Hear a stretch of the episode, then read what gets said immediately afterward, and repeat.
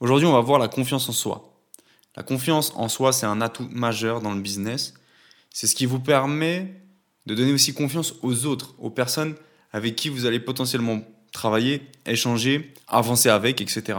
Quand je parle de confiance en soi, déjà ça va passer par le sport, par se tenir droit, par parler correctement, se sentir à l'aise, regarder les gens dans les yeux, faire certains mouvements, être sûr de son discours. Et tout ça, c'est lié en fait. Et je pense que c'est vraiment un atout primordial dans le business.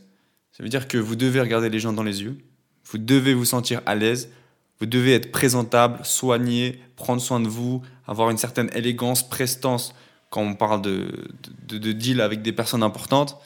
Euh, vous devez avoir certaines manières, certaines façons de faire.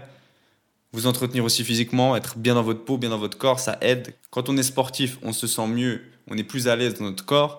Donc ça augmente notre confiance en soi et ça augmente euh, la confiance perçue auprès des autres qui vous regardent. Donc tout ça c'est lié. Donc n'oubliez pas que c'est très important et euh, même quand vous n'avez pas la motivation, prenez soin de vous. Euh, faites attention aux détails, habillez-vous bien, ne laissez rien au hasard.